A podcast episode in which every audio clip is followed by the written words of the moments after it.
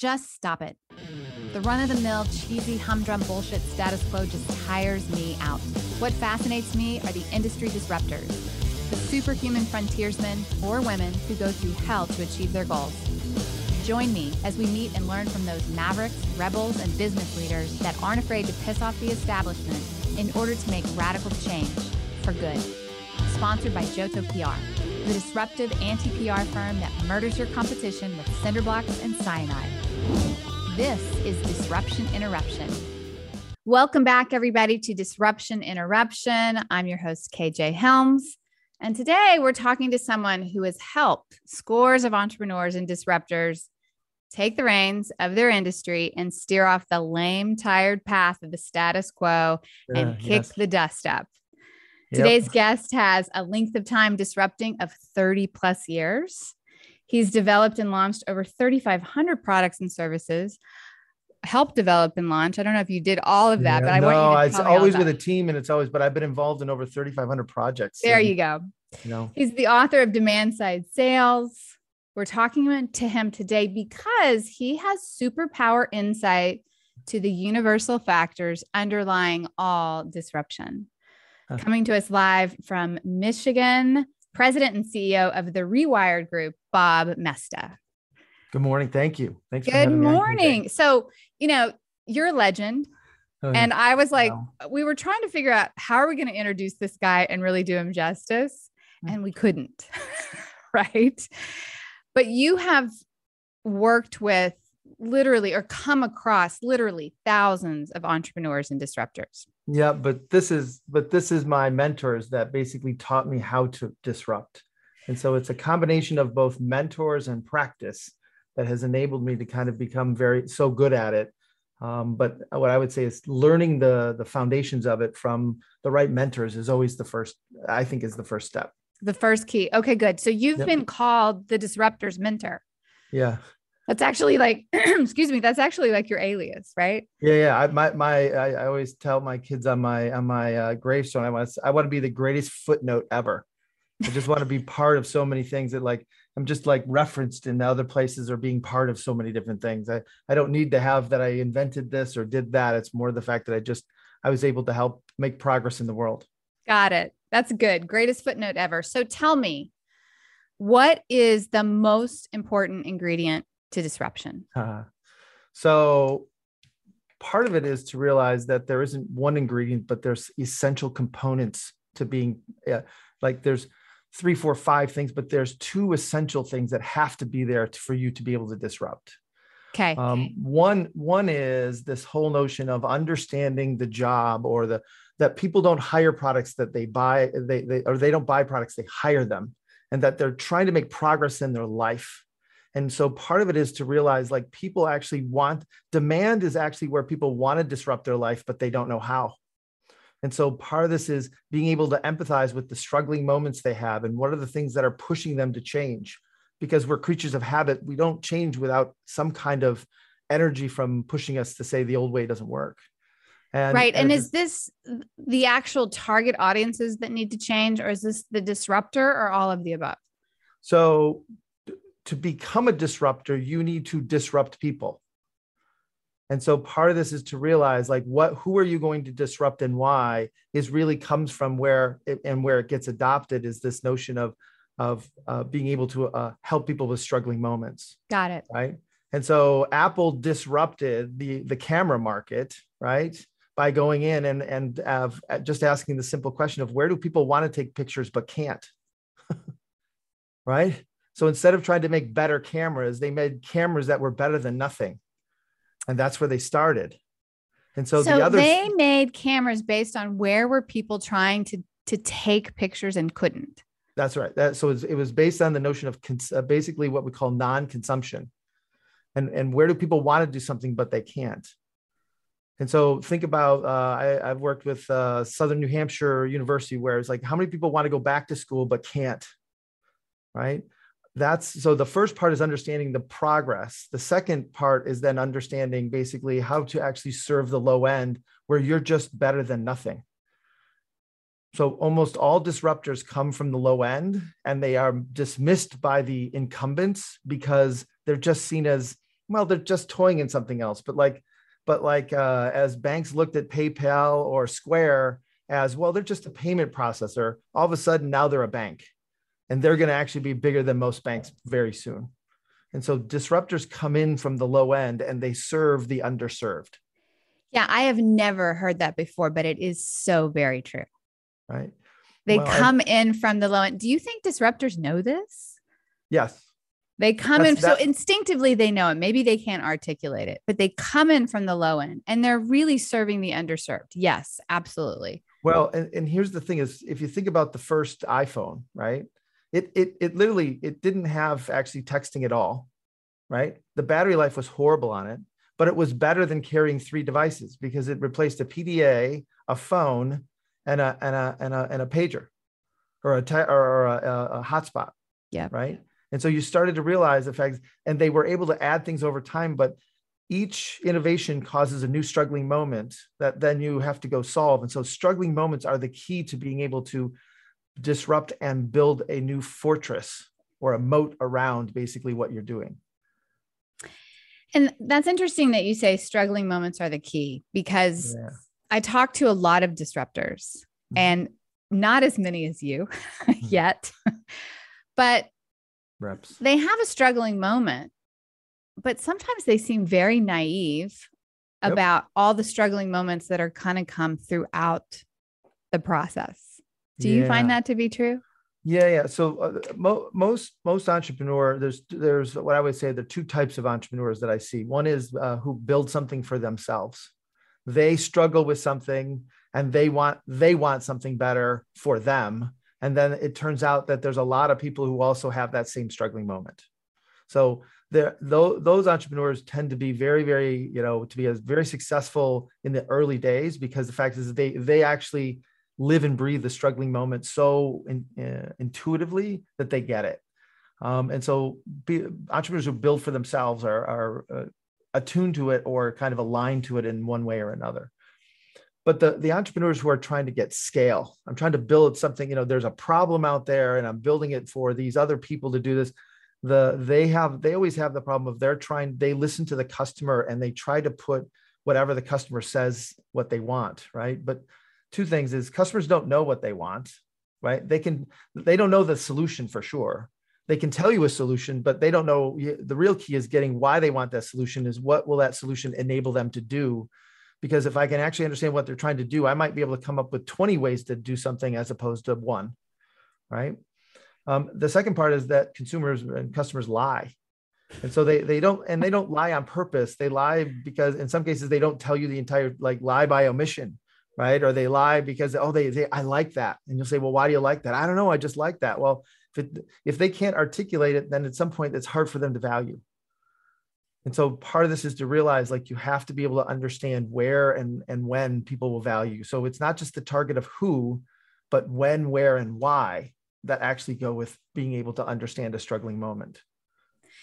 And this is, something that you talk about quite a bit. I think you have a book coming out, right? Yeah, I have a new book called Learning to Build, is coming out in January, but it's January 2022. But I think, I've been talking about this again. I talk about it different ways. I'm dyslexic, so one of my superpowers is that I'm able to ask 1,000 questions, ask people a lot of questions to understand what's really. So I learn through questions, mm-hmm. and so I had to figure things out in a very different way. And so to me, that's I'm trying to disrupt myself constantly, right? Constantly. So tell me about. So this is a little different take, right? Because you're the disruptor's mentor. You see things beyond mm-hmm. what the disruptors see. Right? Yep. You're asking the questions, when, where, why. What is the status quo of a disruptor? And why does he need a mentor? What does a mentor do to push him through to be able to scale? Yeah. So I think, so there's a couple things. One is that the hardest part of being an entrepreneur, especially at the low end, is that first of all, there are a lot of people who say that everything should be better. Everything should be, you need to make everything perfect before you launch. And the reality is that's never true, right? And so part of this is to be able to actually know when, almost like, what are the complaints you're willing to live with in order to get people to start making progress, right? And so part of this is making those kinds of trade-offs. And so the hardest part as an entrepreneur is making trade-offs, right? Most of them try to make everything perfect. And if you really get to it as a mentor, what my job is to do is to really question people to say, like, do you need to do this? Which one is more important than another? If I do this first, is this going to actually have more impact if I do that second? It's about helping them prioritize and see what I call as the natural priority of the work. And ultimately being able to speed up the way they develop, because most of the time people work on either what's the easiest or what's the, you know, what's what they think is the most important, as opposed to what, how does the work actually unfold on itself? And so I can actually help people see that work in different ways and talk about what we call not only imagined tasks, but the discovered tasks that they have. They have to leave what we call capacity for this discovered tasks that you have along the way. Most people build a plan when we're the stupidest. And so Wait, say that again. Most people build a plan what? When they're the stupidest about what to do. And then management holds us accountable to the stupid plan we put together. And 6 weeks into a project, I might realize, oh, I should change this, or I should have done that. And I actually can't change the plan, right? And so part of this, as an entrepreneur, you have to actually learn how to plan in a very, very different way, because at some point there is no roadmap. It's what are you working on now? And when you're done, what are you going to work on next? Not what am I going to do in 2023?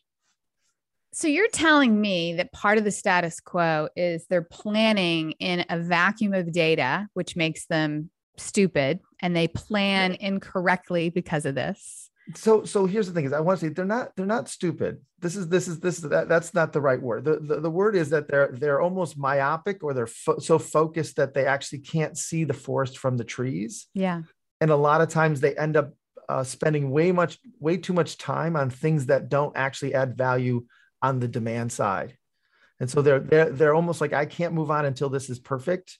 And the reality is like the rest of the system is not dependent on it. And so we actually hold up the development of other parts of it because we need to get this part perfect, right? And you don't have to, there's a way in which to iterate around that.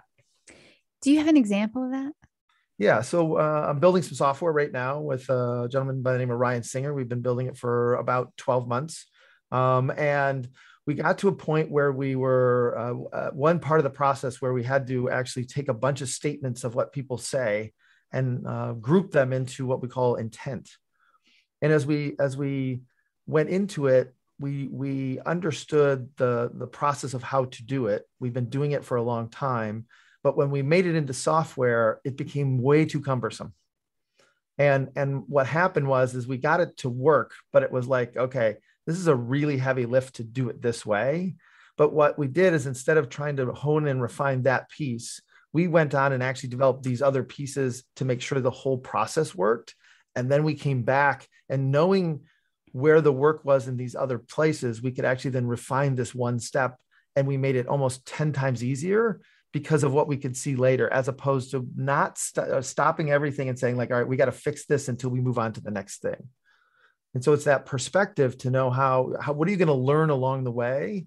And it's almost like, what don't you know, versus what you know. And I always think of innovation as learning what we don't know versus trying to prove what I know. Yes. Learning what you don't know. And that's really hard to say sometimes, right? Well, it's hard to frame. Most people, and the other part is we're taught what I call hypothesis testing. Everybody gets a hypothesis. Well, anybody can have a hypothesis. And then what we do is we then spend the time to prove the hypothesis. And what I would always say is I'm actually not smart enough about it to actually have a hypothesis. Let me go do some research so I can build hypothesis. I call it hypothesis building research versus hypothesis proving research. And that's what fuels a lot of these things to help us find where to be disruptive. So we have this case of, we don't know enough. There's omitted data. You need someone to pull back the curtain and pull the strings, right? Yep. What is the next? So that seems to be like one of the first pitfalls for a disruptor, is it? Yep. Yep. It's one of the challenges, I think. Okay. Again, most people think they see a problem and they can solve it, and they become myopic on it and they run it, and then they hit the brick wall. And that happens most often than not. That happens a lot. What's another one of the challenges that comes along after this? Yeah. So it's 10 pounds of shit in a 5-pound bag. What does that mean? And this is where you get feature creep. And you, as you're building, you come up with new ideas of things you can add. And we keep building this thing wider and larger and larger and larger. And what happens is you end up, you end up having to extend time and money because you haven't done that. And so what we do to kind of curb that is we actually fix time and then make the scope variable. So we only have 6 weeks. What can we do in 6 weeks that's most important and most productive for now? And so it's a way of working that forces us to what we call hammer scope, only the essential things we should be working on, as opposed to keep adding more and more things, right? And so a lot of times, both sales and marketing tend to ask, if I just had this one feature, people would buy. And so every time we build a product, people add more and more features. And so we call it feature creep. And the reality is really good innovators know how to stay to the essential things and have the discipline to say no and when to phase things. What's the scary part about the discipline to say no? Because I see feature creep a lot. Oh, yeah. In many companies, public companies, like private companies. Yeah. What is the scary part of that discipline? So here's the thing is we all want to please somebody, right? And so the thing is we feel if we actually say no, we're not pleasing somebody. So if somebody says they want this feature or we need to do it this way, you have to have the case of saying no. So the default for everybody is almost always yes, because it should be yes and. And the reality is it should be yes and when, right? Because we actually say yes when we should say yes, but later. So it's not no forever, it's no for now. Right. And it seems like this earlier step, the first challenge of the planning, right? Would help on that discipline to say no, or to say yes and when. Well, here's the other aspect is most planning has been put in place from an accounting perspective for cash flow purposes, right? And so that, like, I'll have teams that come to me and say, like, well, what are we going to spend next November? I'm like, I have no idea. Well, we got to have a budget for it. I'm like, okay. And so ultimately, not knowing the work, what happens is people try to guess at the work and then they build a budget around it. And the way you actually have to manage that money is very different than if you know what you're doing. So most budgeting comes from a known system and a known way in which to go build things, right? And so it's like, I know the budget of building a car or building a cell phone, but if I've never done it before, it's very hard to budget. And so it's more about constraints than it is about a plan. And so really planning becomes a constraining step, not necessarily a guessing step or a crystal ball of the future step. Is there a disruptive company that's done that really well? Oh, there's several. So the one I can think of the best that most people would know and is public enough is Intel. So Intel, in a lot of cases, what happened is they were back when they went from memory to making CPUs. And as they made the Pentium processor, or the 8086 or 8088, I guess, processor, what happened was that they went up market. And what happened is there emerged a low end of the market in terms of PCs that were like under $1,000, and their CPUs were very expensive, but they were state of the art. But what they ended up realizing is that they could actually serve the low end of the market with the last year's version of the processor. And so they built something called the Celeron processor. There was the Pentium and the Celeron. And the Celeron was to go to schools and to all the people at the kind of the low end of the market that basically wanted a computer but really couldn't get one. And so at the very early of the day, they took over the processor market because they built great processors, but because they were able to go to the low end of the market. That was super smart. Yep. Another example is Intuit. Scott Cook at Intuit basically realized that no small business wants to actually be an accountant. And so this is not about making great accounting software. This is about building accounting software that as a business owner, I can get paid, I can pay my bills, I can see what's going on, and, you know, I don't have to hire somebody. And so for them, though, if they went to the experts like the accountants, they'd tell them to build something completely different. They built it easy enough that I didn't have to hire somebody else to run my accounting package. You're talking about QuickBooks, right? Exactly. That's where and so ultimately QuickBooks, so where do people struggle? And so this is a software that if you ask anybody, most people will say they don't like it, but it's not that they don't like QuickBooks. It's that they don't like accounting. And you're never going to get people to like accounting who are, you know, if I want to hire somebody new, I'm going to hire a new painter. I'm going to hire a new baker. I'm not going to hire a bookkeeper. And so part of this is to realize, like, at some point they're all right with some of the excuses or some of the complaints, but also to make it simple enough and make sure that they don't build too many features, because they can do a whole bunch of stuff. And then as people struggled saying, oh, you know what? I got to write checks. It's like, fine, we'll print checks for you. They do 150, 200 million in print check printing that they don't even want to do, but they do it because people struggle with it. You know, that's the first time I've heard that version of QuickBooks, because people do complain about QuickBooks. Oh, all the time. There isn't anybody who, and now they're actually doing a really nice thing. Where back in the day when they did it, it was very hard to find somebody who could do your books, and now they can do fractional help. Help me with this, help me with that. And so now with the gig economy, they're moving it from, we can buy the software, but you know what, even if you don't, now I can actually find people to come help you, so they don't have to come to your office or come, you know, into your network. And so all of a sudden there's a whole bunch of other things. The other thing you have to realize is that they're backward integrating into things like, you know, they just bought Mailchimp. So they're trying to make the back office, the things that you don't have to worry about, so you can do the stuff you love to do. Yeah, that's brilliant. I didn't know that they were buying Mailchimp. Yep. So when disruptors come to you, are they generally at a point where, hey, I have this idea that I want to do, or are they at a point where they're at their wits end and they need help, or do you have both? And what are the, that's one question. And then what are the common denominators of the disruptors that come to you that you have to disrupt with them? So the ones that have an idea and they already have what they want to go build. I usually provide advice, but I can't help them. They already have a momentum of where they want to go. And at some point, you need them to exhaust where they're going to go so they actually can change some behavior. So a lot of times I'll be an advisor to some of those people, but for the most part, it's very hard to engage, because it's more about they need to get what's out of their head first. They almost got to run out of that energy to then actually frame it a different way. But there are people— Is this because you change their mindset so like 180 degrees, like you really look at what's going on that— they're not even seeing because they're so myopic?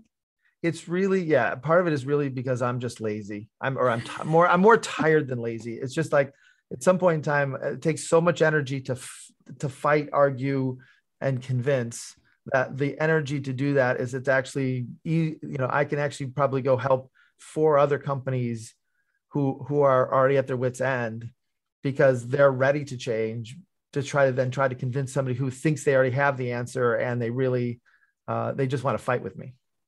You know, that's very interesting that you say that, because that's what happens in crisis management. Sometimes the guy has a problem so bad, but he's not ready to do something about it yet, that you have to wait until the problem becomes horrible that he's willing to change. Well, and it's almost heartbreaking to see. So it's, what's interesting is it's human behavior at some point in time. It's actually hard for me to value it when there really isn't a consequence yet.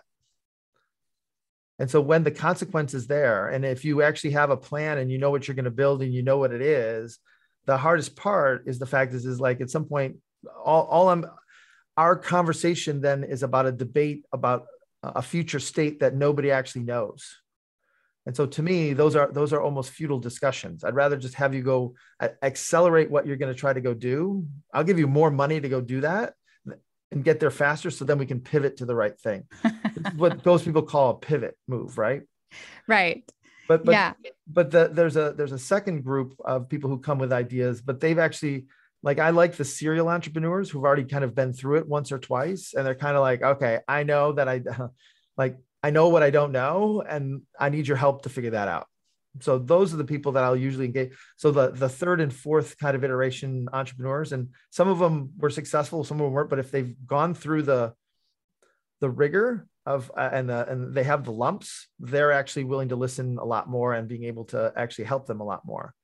And then the third group is these people who are, they've tried a bunch, they've raised some money, and now they are kind of stuck, and they have a, what I call a kick-ass half, or they have a half-ass whole and they need a kick-ass half. So they partner up with you and you get them that kick-ass half. Yeah. Yep. And in a lot of cases, the other thing I'll do is I'll find people who have technology and they've launched something and it didn't really work and they've pulled it from the market. And then we'll take that product and look at it and figure out how to actually reposition it based on the demand, as opposed to what they, so the plan said it should be $100 million business. And when it turns out to be not $100 million, they cancel it.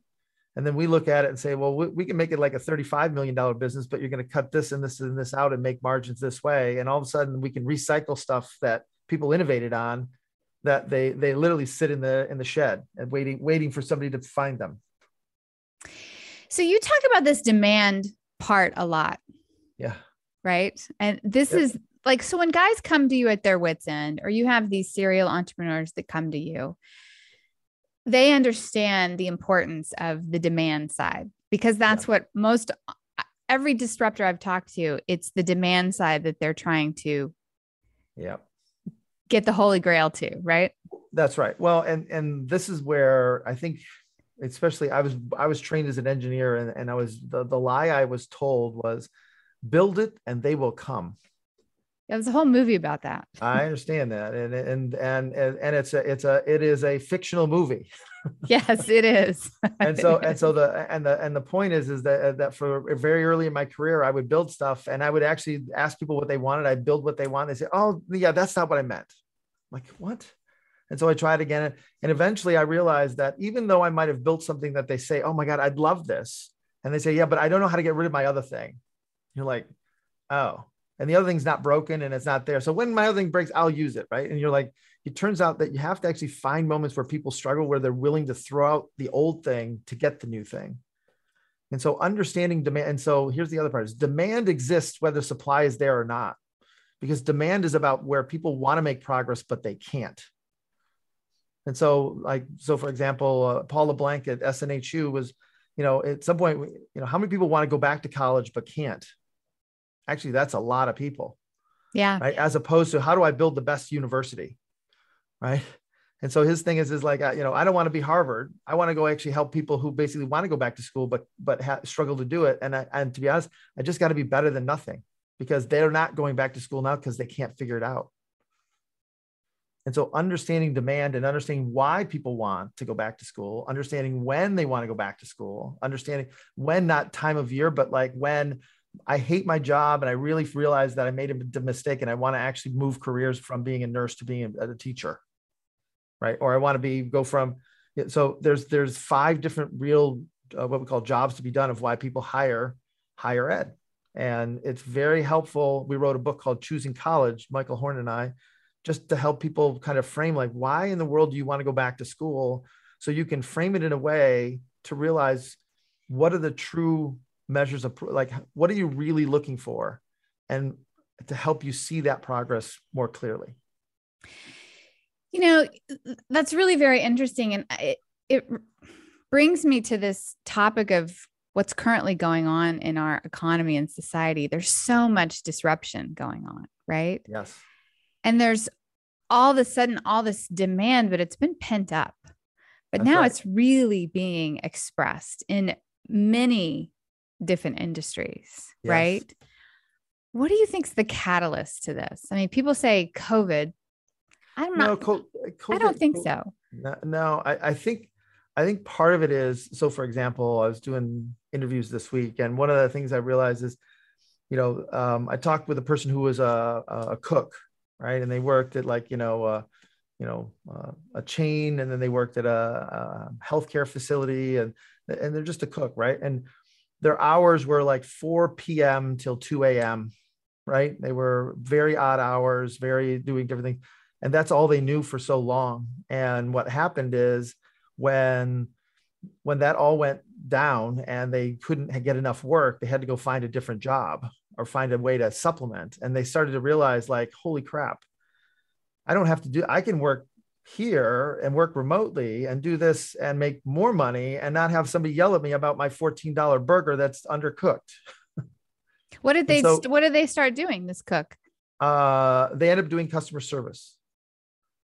And it was one of those things where it was very interesting that, all they really needed was, and the company provided them everything, but it was started out as something where they liked the team aspect of basically the back of the kitchen. They do like kind of using their hands. And so part of it is the thing that they're doing customer service around are, let's say, consumer products that use your hands a lot. And so they're really, really useful in terms of helping people understand those things. And so the point is that COVID has caused people to do two things. One is the jobs that they had when they got reduced or eliminated, it forced them to think outside the box of where they could go.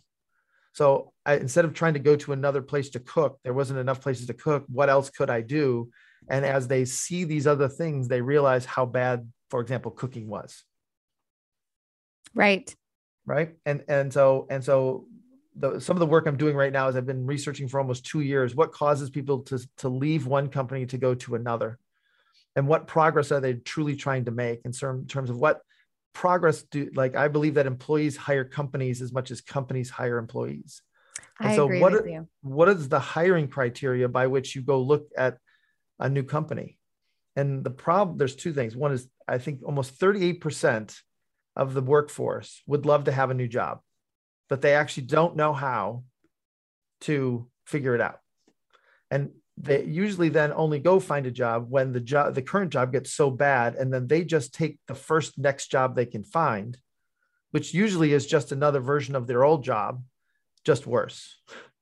Yeah, it's just another stopgap, right? That's right. So part of this is building a process to help people take a step back and look at what they've done over the last 4, 5, 6 years. What are they really good at? What gives them energy? What sucks their energy? And enabling them to actually look at dimensions of what things are important to them. So when they look at different careers or look at different places to go, they can actually build a way in which to kind of say, this job's better for me than this one because it has standard better hours, though this one might be less pay. I actually have more of a life and I can be part of my family again. Right. And you start to realize that they can make the trade-offs they need to make the progress to find a new job. So COVID is sort of a catalyst in that particular aspect because it did force people outside the box. Yeah. So I think that in the chemistry form, I think it is a catalyst. It's something that actually it's not what caused people to do it, but it initiated people because of the other things wrapped around it. The disruption to the current system caused people to have new struggling moments, and those new struggling moments then created opportunities for them to see progress in a new way. Right. I believe when we're not struggling enough, we're not actually growing fast enough. I agree with you on that. Feature. And so there's periods where we should be struggling so we can actually reset ourselves, clean off the windshield and see things new. I have often read many times from many different authors that people make the most progress in the most challenging environments or challenging times. That's right. That's exactly right. And to be honest, when people are in those moments and they call me for help, but the only thing I do is I hold up a mirror and say, why are you here? What is going on that you need to change? And what progress do you really want to make? Because most of the time they're either stuck because they can't let go of the past, or they actually don't know what they want in the future and they don't know how to prototype what's possible. And so, to be honest, I actually help people have more struggles. But once they get past that, it's always what I always say is it's the simplicity on the other side of complexity. It's always simplicity, isn't it? Yeah, but there's trying to get there's simplicity on the wrong side of complexity, which is making things too simple. There's essential is what is on the other side of complexity, and that's the things that actually tell you where to say yes and where to say no. And that's key. That's key. What advice would you give to these new disruptors that are understanding the demand that's out there and they don't really know where to start? I think disruption, again, for me, always starts where somebody is struggling and wants to do something, but they can't. So the first thing I always try to get the entrepreneurs that I work with is to realize what are some of the struggles they have in their own lives, because it's almost like a micro skill. They have to be able to actually acknowledge it, see it, frame it, mechanize it, and understand what's causing it, and to realize how they're going to solve it. Right. So yesterday I was talking to an entrepreneur, and one of the executives said, "Tell me something you bought in the last week." He goes, "I bought a new snowblower."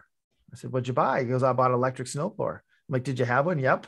"Did it, the other one work?" "Yep." I'm like, "So why'd you buy another snowblower? Did you get a bigger house?" He goes, "Nope." And we started digging. And ultimately the notion was, is most of the time it was he had an old gas one that had, a drive on it. Right. And when he travels, he lives in Chicago. When he travels, he can't actually, he can't do the snow. So his family has to do the snow. And what would happen is the last time he traveled is the snowblower was either too small and they couldn't push it through it. So he had to come home and do it. And the reality is he was like, "Hey, it's on special. I found I need somebody else to buy the other one. And oh, by the way, I have the batteries for it." And so you start to frame out what caused him to buy a new snowblower. And when I asked him before we started, he said, "Oh, it was a total impulse buy. I had no idea I was going to buy it, but yet it had been in his head for almost a year." And so it's this notion of taking the time to realize, like, just because you bought it on Black Friday doesn't mean that it was an impulse purchase. There's that triggers you along the way. And there's some outcomes you're hoping for when you buy it. And there's certain things you won't be giving up on. You're not going to have two snowblowers. He goes, "Nope, if I couldn't get rid of the old one, I wasn't going to buy the new one." There's a trade-off. And so then I take them and have them reflect that into their customers and what progress are their customers trying to make. Mm. But I feel that the more they can actually understand the progress they're trying to make, they then can, and see it in themselves, they then can actually project it and help understand what other people are trying to do.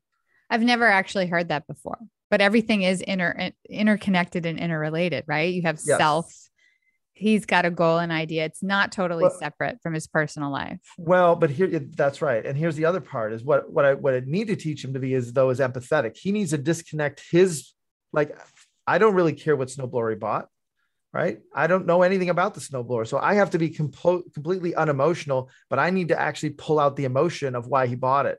Because he would just say it was a transaction. And when you get to it, it's like, I don't want my wife to not have the snow shovel. But the fact is I don't want to, if I travel, I don't want to have to worry about her. It's all emotional. It has nothing to do with throwing snow. And the whole demand side that's not getting met is emotional.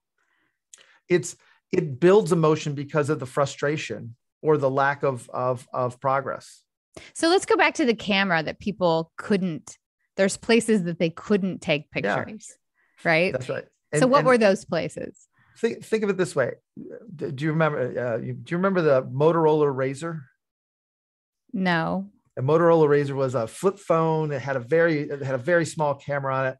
Oh, but yeah. One of the things you realized is that people were using the flip phone to take really crappy pictures because they wanted to remember that moment. And though they had a camera, they didn't have it with them. And so you started to realize, where were all these moments that people had that they wanted to take a picture, but couldn't. And it would be like, well, we're at dinner. We should record dinner, but I don't have my camera and it's kind of silly. Well, just take a picture with the phone. And it was just better. It was a memory of something. And as it got better, people realized, like, those pictures, if we made them better, I'll value that. But in the beginning, people it had to be better than not having a picture or carrying my camera. And so it's knowing that insight early on, right? It's very similar. Like if you go back even to the 50s and you know about a transistor radio, right? In today's standard, a transistor radio is a piece of crap. It's horrible, right? But at the time, radios were either in cars or in homes. And the people who wanted to listen to basically the news or something else were never in those places. So where did you want to listen to the radio, but you couldn't? And eventually it got it so low that it got, teenagers were able to listen to it. And it created rock and roll. It created more radio stations. It created a whole channel of things. Like if you look at the growth of the radio network, it's all because of the disruption of the transistor radio. This demand thing seems so very important. And it seems like the guys, the disruptors, they know it, they just need it pulled out of them, or they don't know it and they need to go find it. But yeah, this seems like it is the common denominator. And if you don't have that, your disruption won't scale. It won't grow. Yep. That's right. And the other part is most successful disruptors, they don't listen to the high end. They don't listen to the people who are the best in the market, because what happens is they only want you to do more things for them. And 9 times out of 10, that has nothing to do with the lower end of the market. Yep. That's absolutely right. Absolutely. So Bob, how did you get to have this particular insight? Like, tell me about your mentors. Tell me about you. How did you learn this particular, or just develop this ability to see past what's really there? Or the apparency of what's really there. Yeah. So it's a little bit of a long story, but the thing is my mom would say I was born an engineer. Out of the womb, I came an engineer. I've been breaking things for, I want to say at least 50 years, if not 55 years. And to get out of trouble, I literally figured out how to fix things very quickly. And so I've always been kind of mechanical in nature, but I also, I would build lots of things. Like I built a skateboard ramp. I rode my bike. I built a parachute and jumped off the roof of the house. I mean, stupid things, but by the time I was 7, I had 3 close head brain injuries where I can't read and I can't write. Was this because you were jumping off the house in parachutes? Yeah, it was a lot of different stupid things, but yes. And what my mom did is, my mom was a teacher in Detroit, and she realized that I got labeled to be in special ed. And so we moved school districts to help me basically figure out how to hack my way through school. So like she would teach me how to read. Like the first, I remember, What I used to, my hack was somebody would read me a book, and then I could memorize what they read. And so I could pretend to read the book. Right. Wow. But if somebody gave me a book that I've never seen before, I couldn't read anything. And so my mom would look at me and she goes, all right, what do you see on this page? Like, do you see the words? I'm like, well, I see this block. And she says, well, what do you see? I see the spaces. She says, what? I said, there's space here, space there. I see the spaces between the words. First thing I see. She's like, okay, where's the biggest words? And I could point to the longest spaces. She goes, all right, we're going to circle them. And so we'd circle the 5 largest words in a paragraph. And then we'd sit down and she'd ask me, so what are these 5 words? What do they mean? And why would they be together? And that's how I learned how to read. And so instead of trying to learn the regular way, I had to learn that way. And so the other compensating mechanism is then what I learned is I'm an auditory learner. So I actually ask questions many, many times, and I can actually figure out what people are trying to get to and understand how to ask what's the next question. So most people have to have a list of questions to go from. Every question I ask is dependent on the previous answer. Right. And so that skill I developed by the time I was 7 or 8. My mom taught me how to lip read. And so when I was 18 years old, I met number 4 up there, Dr. Deming. He was the gentleman who went to Japan in 1948 and helped rebuild it. He's the father of lean production, Six Sigma, TQM, all that kind of stuff. I had no idea who he was, but I sat down next to him I was at a friend's house and he happened to be there. And I sat down next to him and I asked him 52 questions in 22 minutes is what he told me. And he just looked at me. He was counting. He was, I don't know what he was, a statistician, but he was one of these guys who basically said, boy, you're a curious kid. How'd you like to help me do some work at Ford? I'm like, sure. Turns out he took me to Japan and I learned all these different methods and tools of how to take product development cycle time from 72 months to 36 months in the automotive business. And I was really on the front lines doing all the methods and tools and processes to do that stuff. And so I've been building products. I don't know. I think my first line was, I built speakers when I was 12, sold them, basically at fairs and stuff like that. And from that, I've been building products all since. And then I've been attracted to all these different people who basically who are really good builders or disruptors and have been learning from them because I resonate with them. So he was your first real mentor. So here's the besides your mom.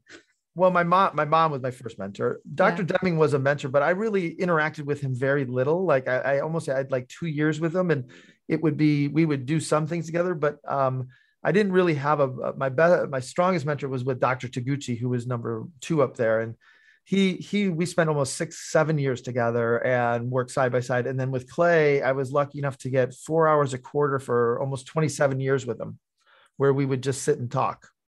And so Deming would be almost the first, but as I found more mentors, I engaged them very differently. And did you go out and always seek these mentors? Because the first mentor you found was just sort of like happenstance, right? Yeah. So the interesting, I'm working on a book right now called the 5 Lies I Tell Myself. Right. And it's like, so one of the lies that, and it's more, I think, manifested from my mom, but it's like, nothing is random. Everything is caused. And so like when you called, like, I don't say like, well, why did she call? What does she want? It's like, the universe is telling me that we should be talking. Why should we be talking? Because to be honest, I make it pretty hard to find me. It's not easy. Right. And so when you find me, you actually have to spend energy to get to me. And so it's like, what are you really like, what progress are you really trying to make? And so to me with Clay, the craziest thing was I asked Clay I literally knocked on his door. I had got an introduction from somebody. He was his first year at Harvard. I had never met him before. He's 6'9", 6'10", big guy. And I walked into him and said, look, I'm in Boston. I work with these different companies here, but if there's anything I can ever do to help you, what is your research? What are you struggling with? And he literally sat back in his chair and he looked at me, he goes, you have to realize, I don't think anybody's ever asked me that before. And so I said, well, what can I do to help? And he goes, well, what will I owe you? I said, nothing. I said, how can I help? I said, you're trying to do research. I'm in this area. What can we do? And so basically I kept every quarter, I would either bring in people or we'd go off and do things, but I was never in the inner circle, but I was in the second circle and always being able to learn from him. And then also use, bring him things that I was, so jobs was something I was using that I brought to him. And then disruption is something he was studying that I learned from him. Was your early, I guess, I want to say career, but your early foray into school when they put, labels you and put you into special ed, was this an impetus for you? Like always wanting to learn because they cut off, your willingness to learn there. No, I felt, because like you proved them all wrong. Yeah, no, but I think this is the thing is people will say, boy, you're really smart. I'm like, no, I think the key is I'm actually really stupid and I can ask the questions to get smart fast. Right. And so most people try to really curious. That's exactly right. And to be honest, I'm also forgetful.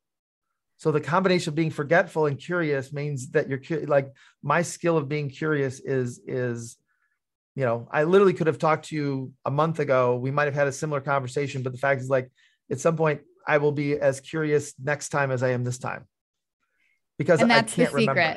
That's part of the secret is it's not forgetting everything.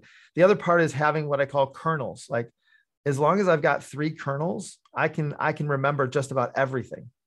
But if I don't have the 3 kernels, which is space, time, and face.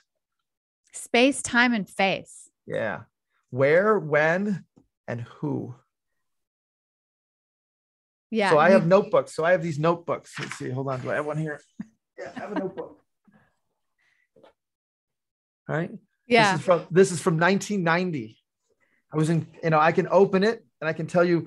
So this page, I just opened a random page, right? This is from working with FAG, which is a bearing company down in Stuttgart. And I was with Dr. Taguchi at the time. And we're literally doing a sintering process. So like, I can literally turn to any page and tell you where we were because I'd have who was there with me. Cause I usually write down in any moment who I was with, the date and the place. And that's the kernel that pulls back out of my head. Yeah. That probably puts you in good stead. So. What's one of the favorite product launches or service launches that you've done that's really disrupted? So commercially or for me personally? Either or. So for me personally, I think it was building houses. I loved building houses. We took a lot of this thing and we ended up building almost like, 2,000 square feet for $129,000. We built a school in the middle of the area, and you were able to change people's lives. And it was the problem is it's just so capital intensive, and the money made by the capital was more than the work to build the homes. Right. But at the end of the day, it was so gratifying to build this kind of starter home business to just help people, have a place to be where they're going to raise their family. And that was just very, very satisfying. And a lot of it was learning how to actually kind of optimize the cost of the house so we could actually figure out people who didn't think they could move, that we could help them move. Right. That one was, so I did that for 4 years. We took it from 100 homes a house to 100 homes a year to almost 400 homes a year. Wow. 1,000 homes in three and a half years. And again, serving the underserved. Yep. And finding the demand. Yep. And finding the struggling moments. Right. I think, trying to think what else, so Clay always talks about the one that he asked me at one point. He said, what innovation is going to get you into heaven? And the one that I always bring up is, so back in 1987, when I was working with Deming, I had to drive him around, and we'd drive. And one of the things that was always interesting is how much anxiety I had driving into the gas station and try to figure out which side was the door for the filler cap on so I could fill the car up as I'm returning the car. And Deming would be in the front seat saying, this is a quality problem. We should do something about it. I literally was just like, I don't really care. Let's just get to the plane. Let's get home. And it turns out that, he brought it up to my bosses. And so one of the things I worked on was in 1992, we launched it. It took quite a while to get this through, but it was like the little arrow on the gas tank that tells you which side the filler cap is on. That helps you kind of just realize that you don't have to memorize it. You just have to look for it. Okay. That is going to get you into heaven. That's right. That's for sure. I make no money on it. It was, again, I was part of a team that did it, but we prototyped it many different times, and it was all this coordination thing. But in the end, it's like on every single car, everybody uses it. I don't really make any money on it. And there's just less people, having less gas spills and more, less accidents around the airports and gas stations. It's pretty amazing. So what do you do in your off time? What are your crazy passions? Do you have any? I paint.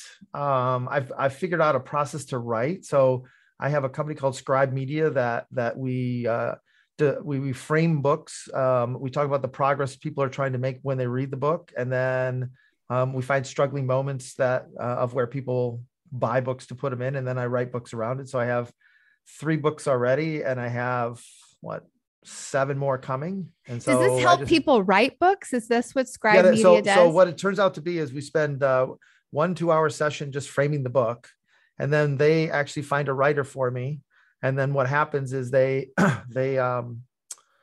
do 10 2-hour sessions, and then they go off and write the book. And then I do all the graphics. So my other thing is I paint and I do graphics, and I like to create artistic things. Are these some of your paintings in the background? Yeah, these are. So this is some of my stuff in the background. I have like 847 paintings at this. When I get to 1,000, I'm gonna kind of open an online gallery and just kind of start getting rid of some of them. My wife is getting a little bit fed up, so which I can appreciate. Okay, you're. But an overachiever. I like to do the big ones like this. Yeah. That's New York City. Flying in from it's taken with a picture. And then what I do is I digitize it, and then I actually print it on a canvas, and then I paint on the canvas. Wow. Well, I love art. Self-taught. So yeah, I definitely love art. That's cool. How do you have time to do all this? Because I can't read.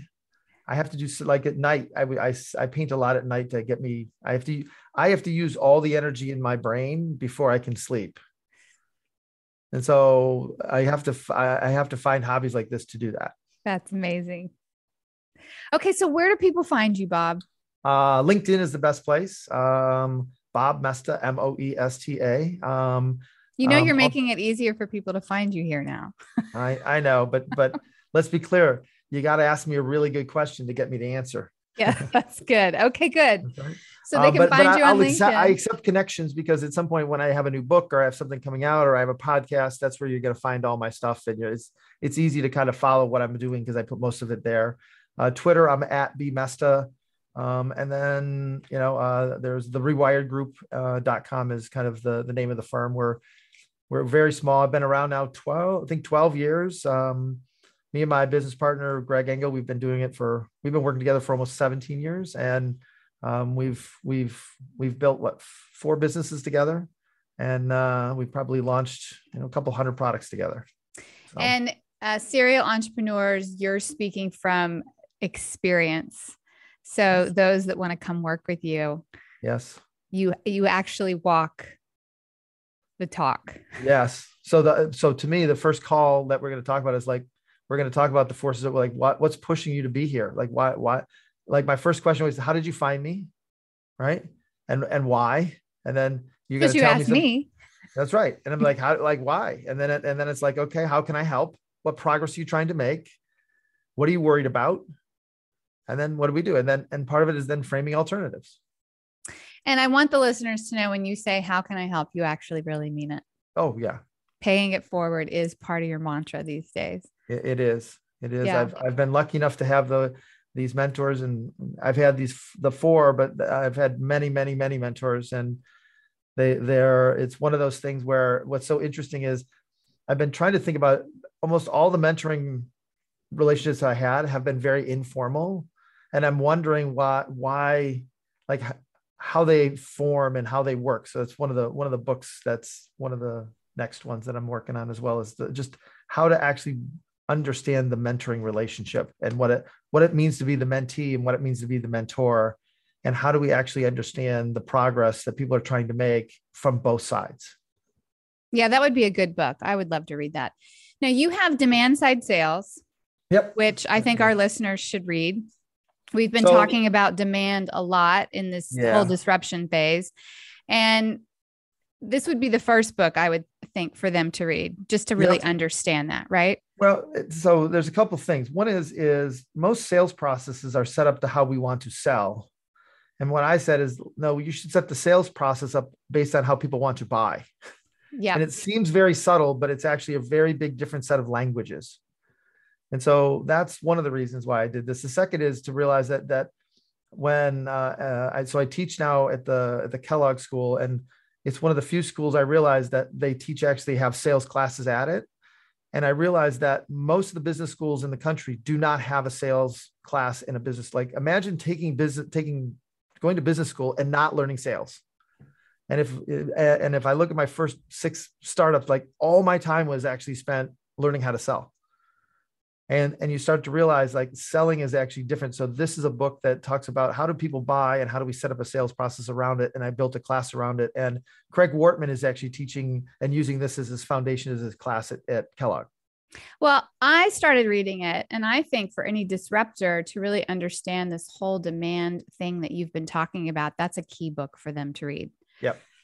And then you have another one coming out called Build Value or Learning to Build. And this is really all about your time and experience with all these disruptors, right?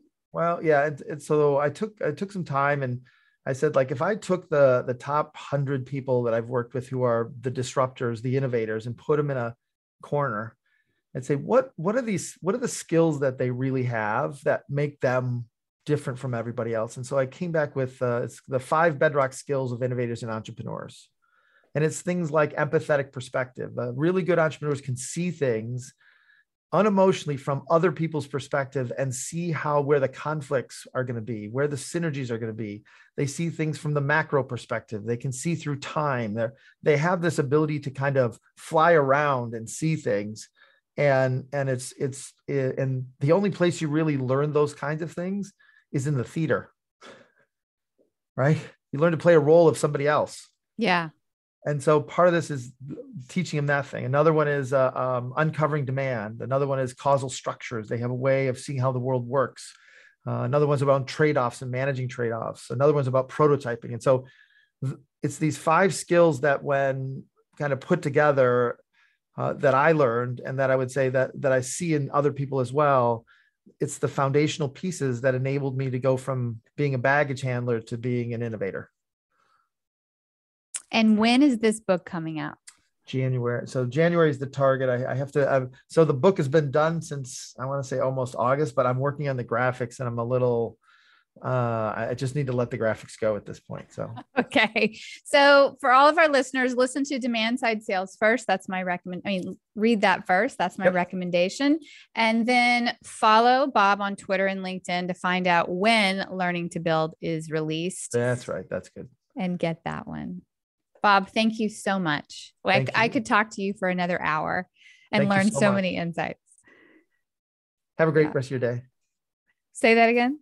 Have a great rest of your day. Oh, you have a great rest of your day too.